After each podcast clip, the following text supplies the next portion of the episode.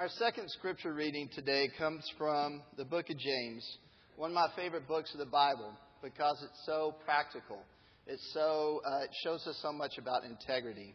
And it comes from the third chapter, starting at verse 13 through verse 18.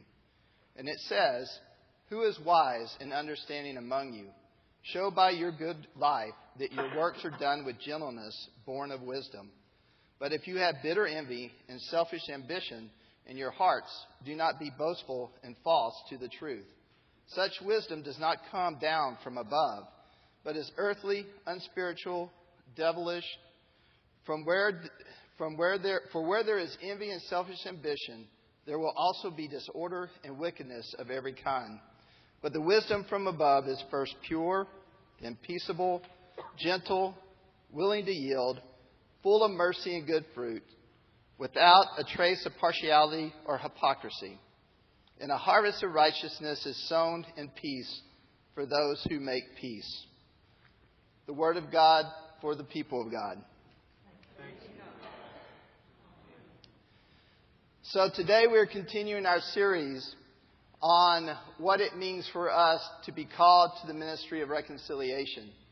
And as we were getting ready to go through this series, we were talking about different stories in the Bible that uh, we might use as we are, we are doing this series.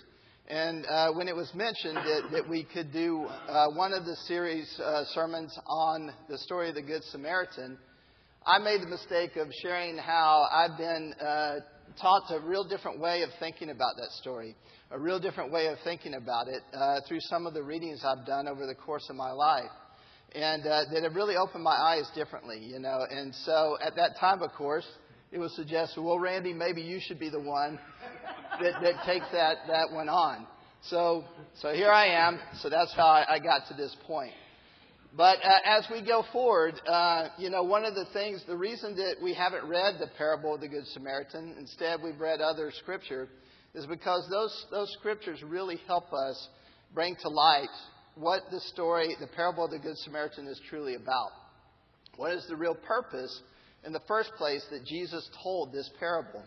You know, uh, the thing about parables that is very interesting to me is that parables really serve as lens adjustments. They serve as vision adjustments. You know, uh, most of the time that Jesus tells parables is when people come to him and try to catch him uh, you know, they try to get him to say what they want him to say. They want to define the terms for him. And Jesus says, uh, no, no, you know, that's, that's not how we're going to do this. And so, uh, but he does it in much gentler terms by, by sharing the parables. So I want to start at first reading the beginning of the parable of the Good Samaritan at the very beginning to give us the framework and the structure in which the story is told. So it begins with a lawyer who stands up to test Jesus. And the lawyer says, Teacher, what must I do to inherit eternal life? And he says to him, What is written in the law? What do you read there? And he answered, You shall love the Lord your God with all your heart, with all your soul, with all your strength, and with all your mind, and your neighbor as yourself. And he said to the lawyer, You have given the right answer. Do this, and you will live. Now, here comes the part where the human nature falls in. The lawyer then said, wanting to justify himself, asked Jesus, Who is my neighbor? And isn't that always the case? You know, Jesus tells us, and, and God gives us clear, um, you know, information about how we're to live, about how we're about to go, go about our lives. And then it always comes to that point where we're like, eh, you know, I really don't like all these, you know, it, that leaves the door wide open you know, this whole thing, you know, just undefined neighbor, that, that, that, that's asking way too much, Jesus. You know, I mean, I really, you know, if you say you need to be a neighbor to these people or to these people, that's okay. But just leaving that question open, you know, and, and besides, how can I check off all the right boxes and know that I'm doing all the right things if you leave this question wide open? And that's where Jesus then goes into the actual parable to really challenge the lawyer and say, listen, you're looking at this all wrong. The way you're, you're trying to see this is all wrong. And that's where the passage in James comes in handy. And one of the things uh, that I loved, my sermon title came actually from the way that, that it is, um, the translation is, is, reads in the Message Bible. In the Message Bible, in those first verses of James, it says, Do you want to be counted wise? To build a reputation for wisdom, uh, here is what you do live well, live wisely, live humbly. It is the way you live, not the way you talk, that counts. So when I read that, I started thinking, no, that really does sum it up. You know, what Jesus was trying to communicate is trying to communi- communicate to us, and also what Jesus was trying to say to this lawyer that came to him. It basically comes down to those three things. You know, to live, to live uh, well, to live wisely, and to live humbly. You know, and so I started thinking about what that really tells us, and I started looking at the passage in James to understand that more. And at the beginning, as far as living well, it says, "Show your good life that your show by your good life that your works are done with gentleness and wisdom." So, you know, how do we show by our good life that our, our acts are done with gentleness and wisdom? Well, the only way that we have the ability to have that wisdom is to understand our values. What are our values? What are the things that determine how we act and how we live in the world? How do we understand our values? And at one point, um, about a week ago, I was in at the eye doctor. And, you know, of course, he kind of scolded me because I haven't been to the eye doctor for you know, about six years. And he's like, well, why would you? Uh, I'm sorry, you know, I, I had to apologize. But what stood out when I went to the eye doctor was he had me go up and, you know, you put your chin on the little thing and they start adjusting the things to see how bad your, your vision is and what you can see and what you can't. And they're clicking down these little lenses and they click this down and they say, is this one better or is this one better? And you're, you're telling them and he's adjusting these lenses. And all of a sudden, you know, you get to the end and you're like, wow, I can see clear. I can really see well, you know. And so, you know, at that point you realize you probably should have gone to the eye doctor a little earlier. But you know, hey, you know, what, you, what can you say at that point? So it reminded me of a, a quote that I read not long ago. You know, and the quote went like this. It said, "How we look on the face of any person and how we see any situation depends on our values. Like a lens of a camera." Which forms images by bringing together rays of light or spreading them apart, our values determine how we per- perceive light and shadows in persons and situations. And like a photographer who learns to combine lenses creatively in order to produce better images, we can learn to combine our values creatively and shape a world more worthy of our human family. I love that quote. I love that idea. Is because you know, so often we get so tied up in, in seeing the world in the wrong way. We get tied up in seeing the world through uh, other people's uh, lenses instead of God's. We get tied up in, in, in losing track of our values, and we begin to make uh, decisions according to, to values that we get from the world, from, from worldly things. We begin to trust things that, that aren't of God. Uh, we begin to lose sight of the truth we know uh, from our faith. And so at that point, you know, this, this, uh, this quote always brings me back. Am I truly using my values in a way to see a better world? And really, that's what Jesus is telling the lawyer is saying, listen, you, you know the information. You, you know what you're supposed to know. But are you using that to see the world? Are you using it to control the world? Are you using, or are you using it to see the world as God wants you to? Which leads us to the next thing. The next thing is to live wisely. And, you know, uh, so often we worship knowledge in our, in our world. You know, you know, we worship knowledge. And we're so desperate to find out all this new information. We're so desperate to go online and find out, you know, we gather, we just gather, gather knowledge. And we pile knowledge on knowledge to the point where it's just a bunch of stuff we know. But the truth is, we don't do anything with it half the time. You know, it's great to know stuff, but it doesn't do us any good if we don't do anything with it. You know, wisdom is taking knowledge and applying it and, and doing it in a way that, that God intends us to. So at that point, when we take that knowledge and apply it and we live wisely, we begin to be able to be the kind of people that God intends. You know, and that's, that's what the parables help do. They help kind of reframe that idea, saying, okay, you know, it's great to know stuff, but when I apply it to a relational situation, what does it truly mean? And that's what the parables do for us. And when I think of this, though, I think of the people who taught me about wisdom.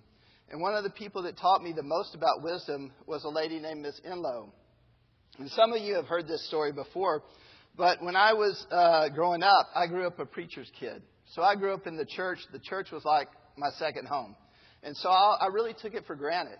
Uh, you know, it just was part of who I was. Uh, and by the time I got to junior high, which, you know, teenagers tend to do, I begin to think, you know, I don't want to go to church every day. You know, I'd rather do other things. I'd rather sleep in. I'd rather do other things. Uh, and, you know, my parents were struggling with this and, and deciding what they could do to encourage me to continue to go to church. Well, Miss Enlow came up to me, and she was a, uh, probably in her mid 80s, and she had a walker, and she lived across the street from the church. And she came up to me and said, You know, Randy, yeah, I really need someone to help me across the street uh, every Sunday so I can go to church and go home. Could you do that? Could you help me? Well, I really, uh, you know, I, I thought a lot of Miss Enlow. I really respected her. So I said, sure, you know, thinking that I was helping Miss Enlow out. Well, come to find out, she knew what she was doing. You know, not only did she know how to make some of the best homemade cookies that I ever have, which, uh, you know, had, which I would get when I would take her, you know, go back home with her. Uh, but once I, once I came inside, I sat down and started eating those cookies. She has some of the most incredible conversations with a little squirrely high school boy uh, that, that you could imagine. And, and those conversations have, formed my, have been a part of what formed my values. You know, I, there are values I heard from my family all growing up, but, but hearing them from Miss Enlow and hearing them the way she spoke them, uh, you know, helped me realize what wisdom was really uh, in those words.